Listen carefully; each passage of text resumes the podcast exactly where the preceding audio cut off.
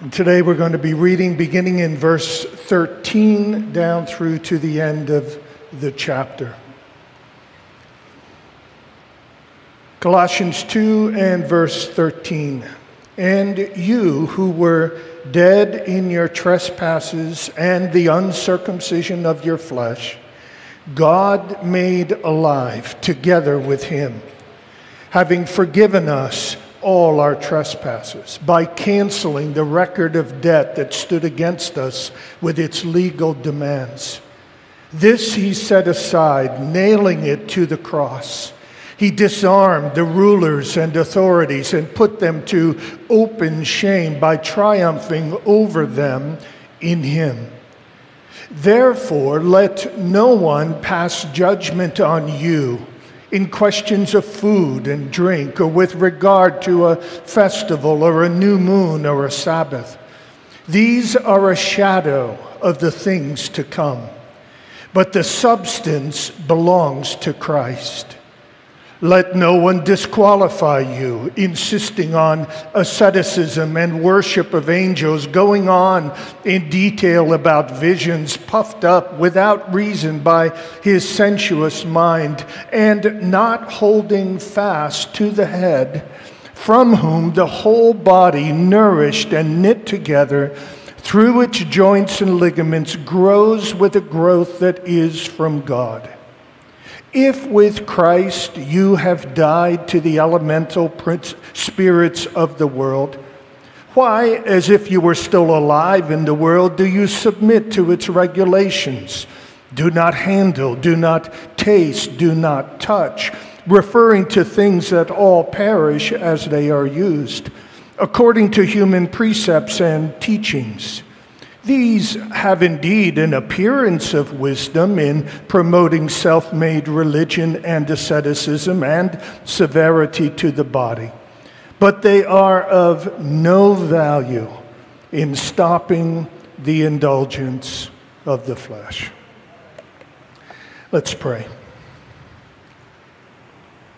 Father in heaven, thank you for your word. Thank you for speaking to us for through your Spirit inspiring the Apostle Paul to give us teaching that matters for us even today. Lord, open our ears, open our hearts, open our minds. May we hear from you. In Jesus' name, amen.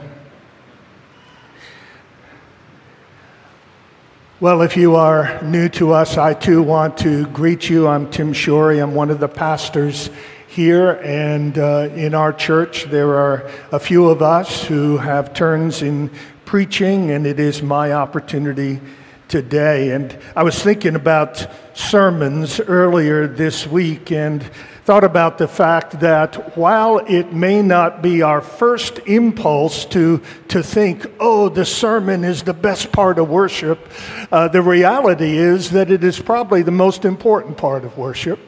Uh, because as we worship in other ways, in many ways, we are talking to God through song, through uh, prayer, and so forth. But in the sermon, God, in a very particular way and specific and focused way, is talking to us. Uh, and we are those who need to hear from God. And it's amazing to me that God has chosen to communicate His truth through fallible human beings like me. That there is this opportunity for me to do this is a privilege beyond words and a responsibility that we all take seriously. So, as we open up God's Word today, I do want us to take a look at the text that was just read in your hearing, and our focus is going to be on verses 16 through 23. And as we look at this text, as I have tried this week to, to come up with a summary of this text, I, here's, here's what I, how I would summarize it. Since we are forgiven in Christ, since we are forgiven in Christ, we must reject any guilt that others put on us for violating rules that God either has not made or no longer requires. That's a mouthful, but it is Colossians 2, verses 16 through 23. Since we are forgiven in Christ, we must reject any guilt that others put on us for violating rules that God either has not made or no longer requires. It, it is the way of this world to invent new religions and new spiritualities and cultural rules and man made conditions and rituals and meditations and obligations, things that God has not commanded and does not require. And Paul is teaching us here that since we are forgiven in Christ, we must resist and we must reject all the guilt that others may impose upon us for not keeping their rules. Now, Paul is, Paul is not saying here that there are no rules for us as Christians. In fact, in chapters 3 and 4, there are at least 30 at least 30 in two chapters, at least 30 virtues and commandments that are given to us from God through Paul. There are rules for us to keep, there are laws for us to obey. But since we are forgiven in Christ, we must and we may reject any guilt that other people put on us for violating rules either that God has not made or no longer requires. In other words, my title for today is You Don't Have to Be a Monk. You don't have to be a monk. You don't have to go off to a monastery. You don't have to accept and receive and submit to all kinds of human rules because you are forgiven and accepted and justified and loved and approved in Christ already. Let's look at the text. It is a wonderful text, even though at first reading, it may seem a little strange to our eyes and to our ears, and I need windshield wipers for my glasses here. Excuse me a second. As it's warm up here. I don't know if it is where you are, but it's warm here. So let's start with verse 16. Therefore, let no one pass judgment on you in questions of food and drink or with regard to a fest one, two, three, four, five fans within 10 feet of me. Uh, here we go. There we go. Excuse me for a minute. As I cool down. All right. Maybe we should start over. Verse 16. Therefore, let no one pass judgment on you in questions of food and drink, or with regard to a festival, or a new moon, or a Sabbath. Notice how that verse begins, therefore, since. In other words, since verses 13 through 15 are true, and all that has come before throughout this letter, since they are all true, don't let anyone judge you for not measuring up to old rules and old regulations and old dietary codes and so called holy day observances. Notice verse 13. And you who were dead in your trespasses and the uncircumcision of your flesh, God made alive together with him, having forgiven us all our trespasses by canceling the record of debt that stood against us with its legal demands. This he set aside, nailing it to the cross. He disarmed the rulers and authorities and put them to open shame by triumphing over them. Therefore, let no one pass judgment on you. See the logic, see the flow of the argument. God has made you alive in Christ. God has forgiven you. If you are a believer in Jesus, God has forgiven all your trespasses. God has canceled all your debt, nailing it to the cross. There is nothing more for you to do or pray or pay or suffer. God has publicly shamed and defeated all those rulers and authorities, whether they are human or in the spiritual realm and are demonic, all those who want to accuse you and slander you and rule over you and tyrannize your conscience, God has put them all to shame. God has said, no more. You understand? Right? That one of the greatest weapons that the enemy has against us is guilt and shame, condemnation. The, the sorrow and agony of a guilty conscience and the fear that it produces. And God has disarmed the enemy. God has taken away any basis whatsoever that the enemy has to accuse us and condemn us because in Christ all our debt and all our guilt have been canceled. So don't let anyone, Paul says, don't let anyone pass judgment on you or condemn you and lead you to condemn yourself over ceremonies and food and drink. Now don't get this wrong. It doesn't mean doesn't mean that since we're in Jesus we can do anything we want. Remember chapters 3 and 4 are going to tell us very otherwise. Chapters 3 and 4 are going to set over us a very high and lofty standard of life and love and obedience. And don't think that Paul is saying here that the next time somebody comes up to you with encouragement or correction and suggests that perhaps you stop sinning in a certain way in your life, don't think that Paul is saying that you can say to that person, hey, stop shaming me, stop condemning me. No, we need each other to help each other see sin and issues in our life. No, what Paul has in mind here are things that God either no longer requires or never required.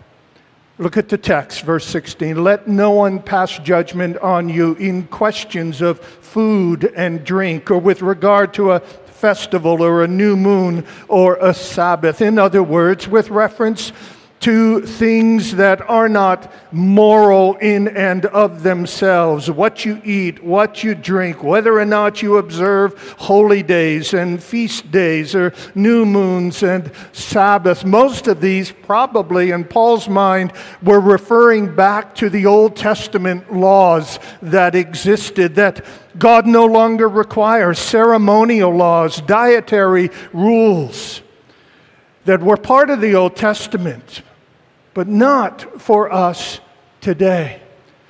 And there were people in the days of the New Testament who were coming along and saying, Yes, Jesus is good and Jesus is wonderful, but he's not enough.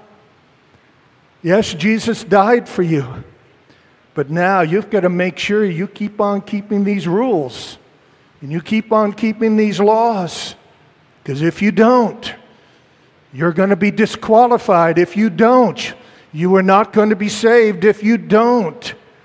You will stand under the wrath and the judgment of God. But the reality is,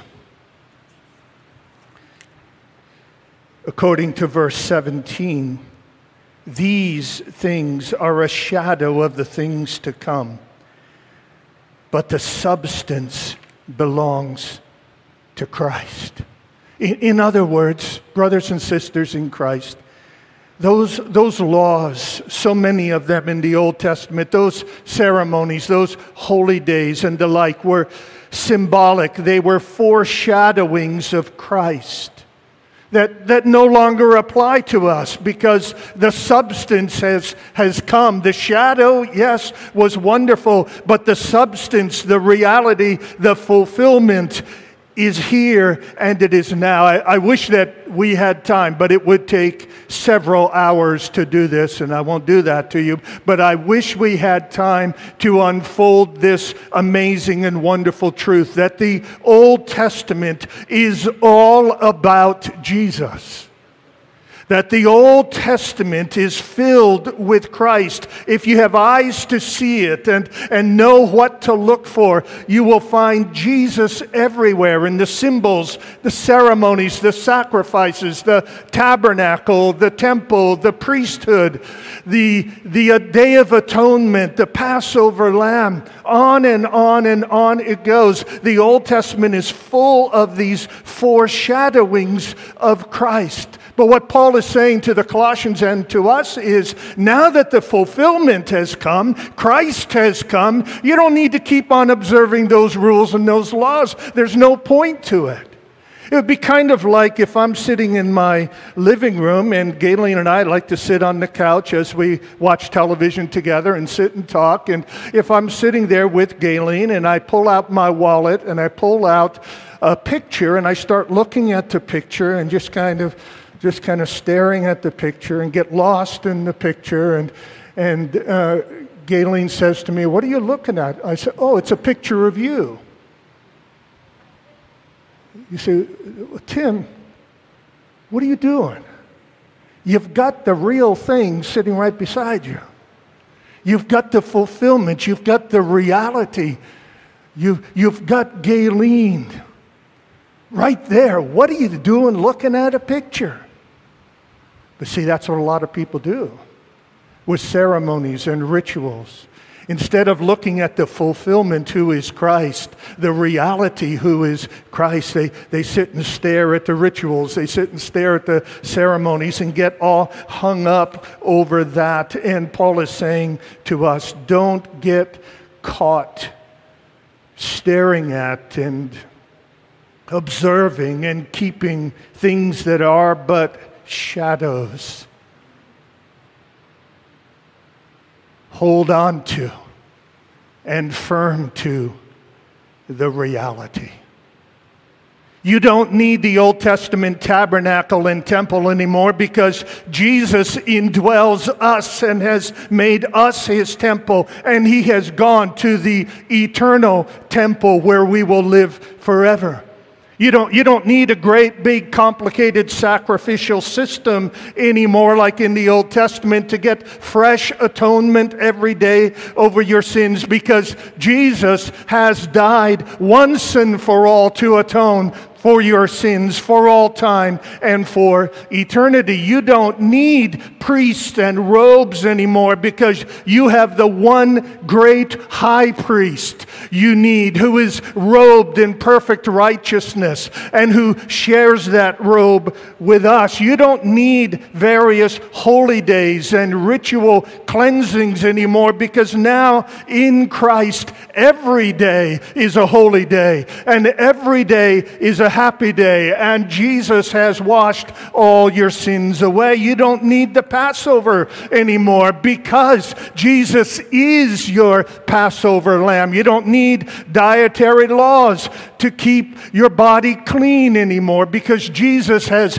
made you clean and has declared all things clean. You don't need a holy place and a most holy place anymore since you are in Christ and Jesus has ascended up into the most holy place, the very throne room of God Himself. You don't need to do anything or obey anything or get and stay to stay and get right with God because Jesus has done it all. And if you are in Him by faith, your trespasses are forgiven, your debt is canceled and you, you are alive in Him. And no power or principality of hell or human being on earth can shake that or change that or alter that. It is secure in Christ.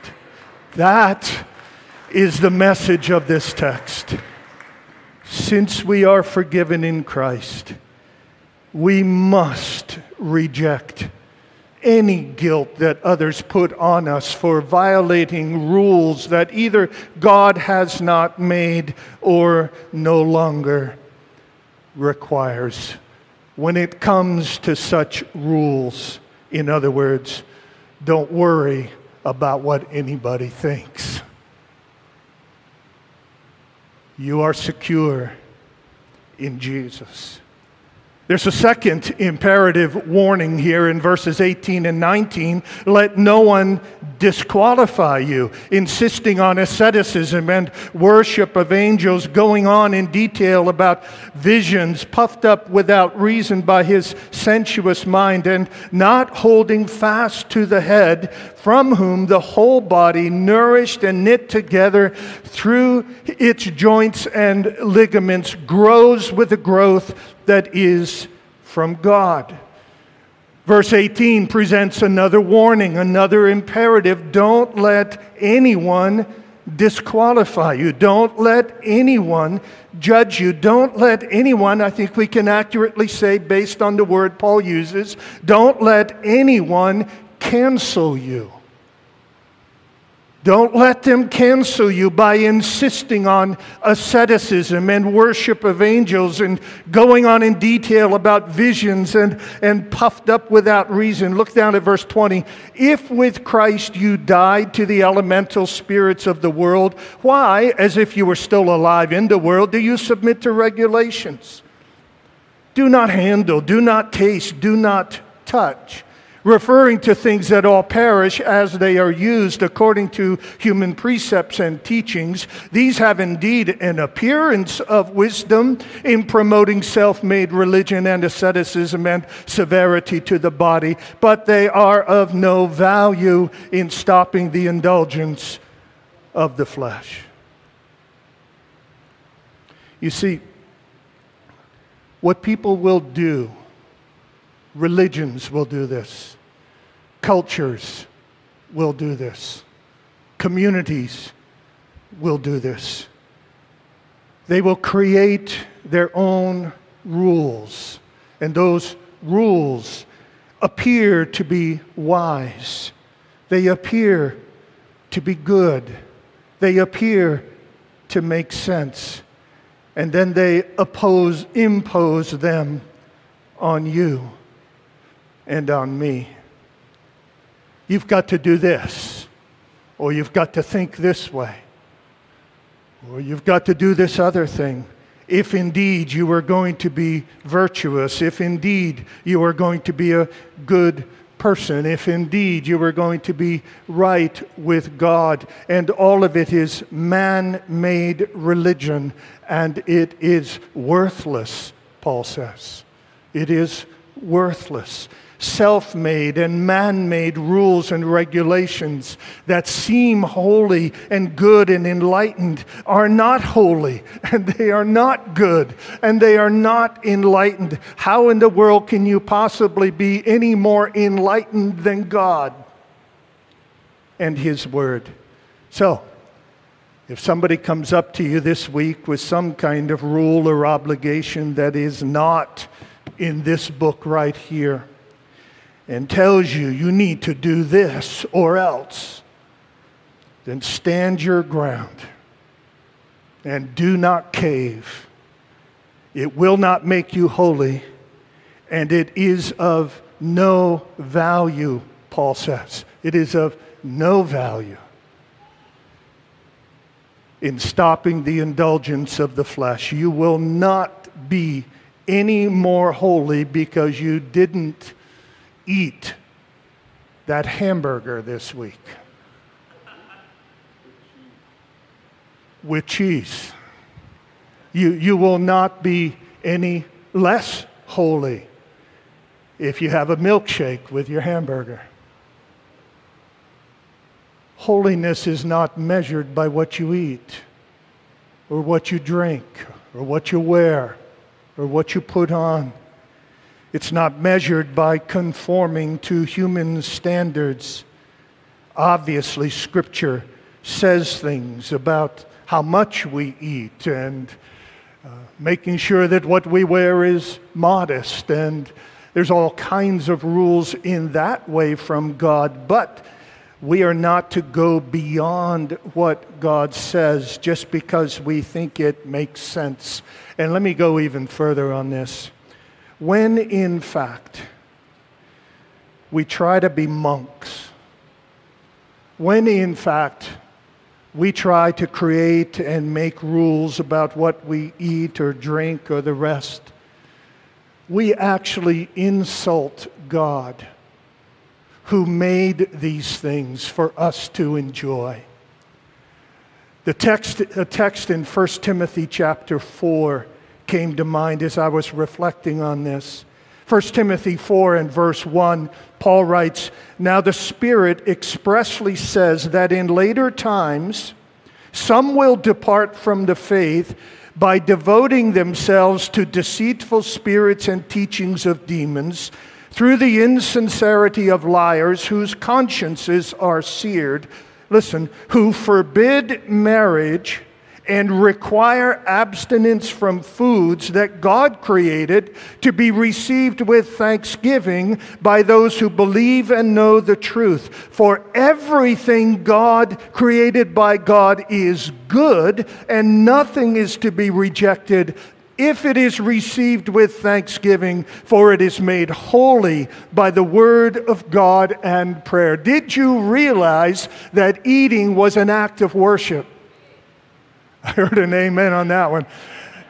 Did, did you realize?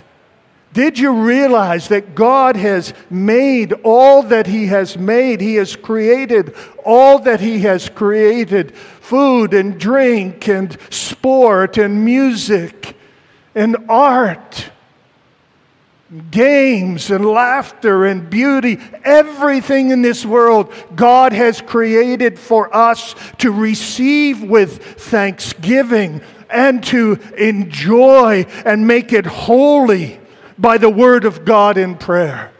So, those, it's been a long time since I've said this, but when I sit down to a piece of my wife's homemade pie, it is an act of worship.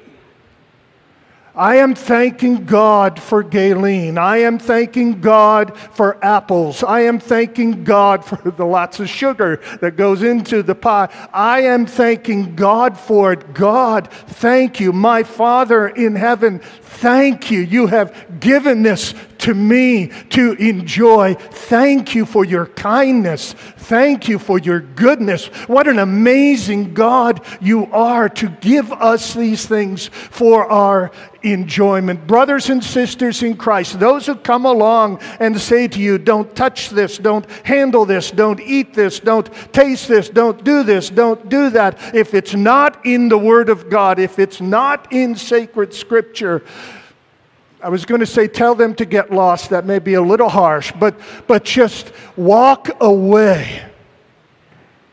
Do not let them judge you and disqualify you over things that God has actually made for our enjoyment. Now, the problem with people who come up with all kinds of man made rules who insist on keeping rules that God no longer requires is that they have lost their grip on Christ. Did you notice the key phrase in verses 18 and 19? Let no one disqualify you insisting on asceticism and worship of angels, going on in detail about visions puffed up without reason by his sensuous mind, and not holding fast to the head, that is, to Christ, from whom the whole body, nourished and knit together through its joints and ligaments, grows with a growth that is from God. You see, rule keeping and rule commanding people have lost their grip on Christ. They are not holding on and holding fast to Him. They have loosened their hold on who Christ is and what He has done for us. They have failed to grasp and then to keep on grasping that Christ is the one who has canceled our guilt and our debt. They, in policing themselves and policing others and making sure that we do this and do that so that we can be right with God, they are loosening their hold on the gospel. Christ has done it all.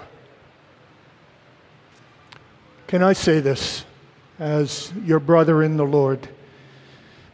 We need to stop. I'm turning this around now Paul's words are written to us, warning us about letting others judge us and disqualify us. Can I turn it around and say, brothers and sisters, let's stop judging and disqualifying each other? Let's stop policing each other. That's what was going on in the early church, and it goes on all the time today about matters that God has not commanded or made clear. There will always be somebody ready to police somebody else. There are the diet police. There are the politics police. There are the voting police. There are the vaccine police. There are the mask police. Brothers and sisters, let's mind our own business. And let God work as He chooses to work in each heart. Let no one disqualify you.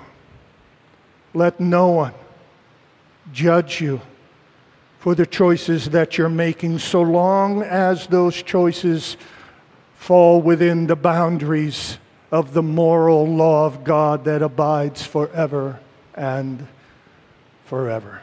I am I'm not much of an Olympics guy. For whatever the reason, I have never watched much of the Olympics. But if there was anything that I would have watched this year, it would have been Simone Biles in her competition.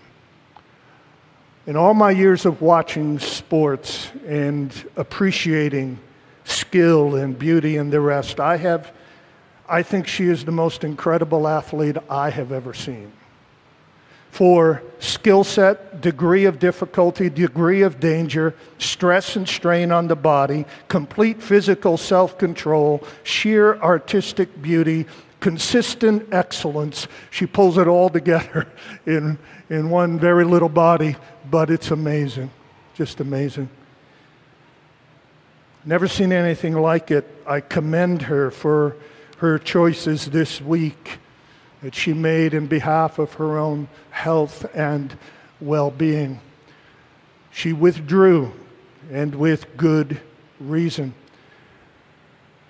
It would have been very different, though, wouldn't it, if somebody had come along at the last minute and said to Simone, Oh, by the way, uh, we're adding a few rules to this.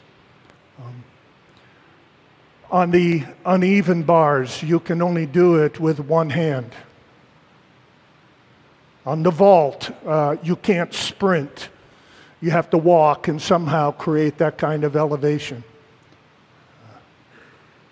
You, can't, you, you have to do the balance beam blindfolded. If somebody came along and said, Oh, we're adding a few rules, and because you didn't keep the rules, you are disqualified, uh, we would well be up in arms all over the planet, right? Over the injustice of it all.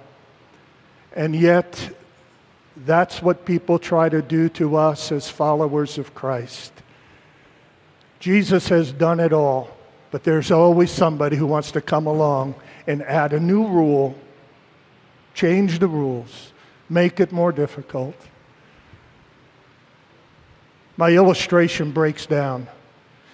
Uh, Simone Biles can rightly, legitimately say, uh, I've done what I've done and accomplished what I've accomplished because I'm I've kept the rules and I've worked harder than anybody else and I, I did this. Uh, you and I can't do that, with, can we, with God? It's not as if somebody comes with a rule and says, oh, no, no, no, no. We've already obeyed all the rules. We're good. No.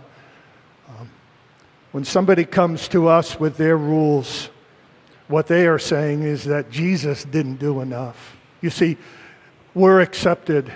We are qualified for heaven. We are qualified for glory. We are qualified for the presence of God. We are qualified for an eternal reward because Jesus has done it all. And so this week, brothers and sisters in Christ, you who love Jesus, are trusting him as your Savior and Lord, don't let anyone judge you for things that they think are wrong, but the Bible does not say. And don't let anyone disqualify you. Besides, they can't disqualify you. You're already qualified. You're already in. You're already His.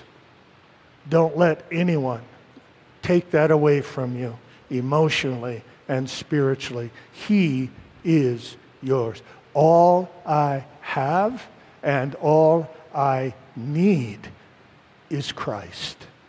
He is the cornerstone on which all else rests. So this week, will you live in the confidence and the boldness and the assurance of the gospel, I pray that God will give you grace to do that. Let's pray now.